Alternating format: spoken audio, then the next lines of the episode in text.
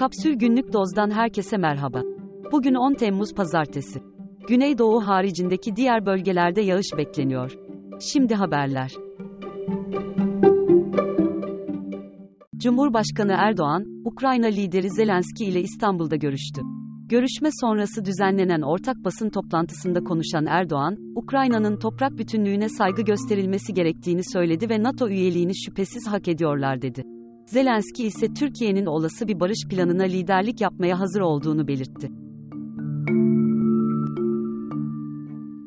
Topkapı Sarayı'nın içindeki bir restoranda sabaha karşı başlayan yangın bir saat içerisinde söndürüldü. Yangın nedeniyle restoran binasının çatısında hasar oluştu. Milli Saraylar Başkanlığı, saraydaki müzecilik ve ziyaret faaliyetlerinin aksamadan süreceğini duyurdu. Hollanda'da koalisyon hükümeti dağıldı, Başbakan Rutte istifa etti.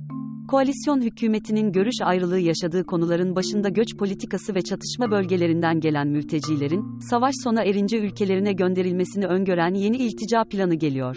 Kasım ayında yapılması beklenen erken seçimlere kadar mevcut kabine görevini sürdürecek.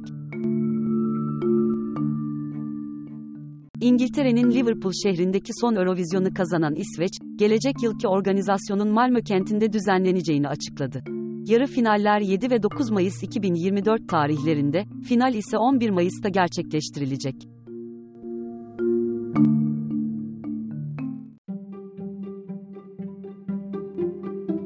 Özkan Uğur'u 50 yılı aşkın süreden bu yana tanıyan Fuat Güner, Özkan Uğur'un nasıl bir müzisyen olduğunu kısaca şöyle anlatıyor. Hem bas gitar çalarken şarkı söyleyip hem de ikinci, üçüncü sesleri yapıp bir de dans edebilen bir müzisyen hiç görmedim.